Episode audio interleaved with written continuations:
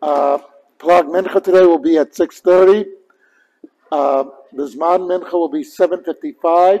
And as we all know, that we counted last night 33 in the Omer, making this Lag Omer. Tomorrow morning we'll be davening at 6.10. now for a very quick Devar Torah.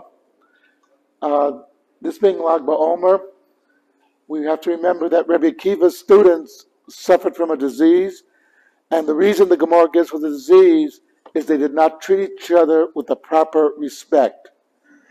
And like it's stopping to think, wait a minute, these are Rebbe Akiva students. These weren't just the average uh, Joe in the street. They were learning Torah a lot. And yet, when they were in the Bar Kokhba revolt, they did not treat each other with respect, and the results was that they died of a plague.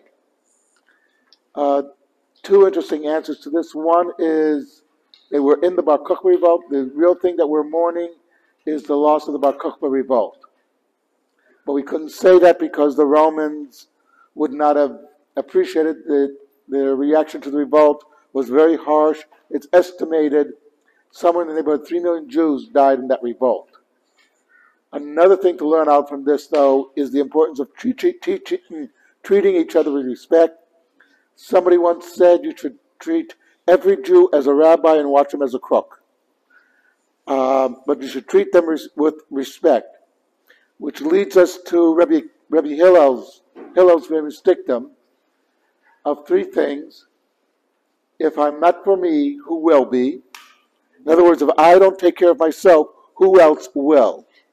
If I'm only for me, if I only care about myself, what am I?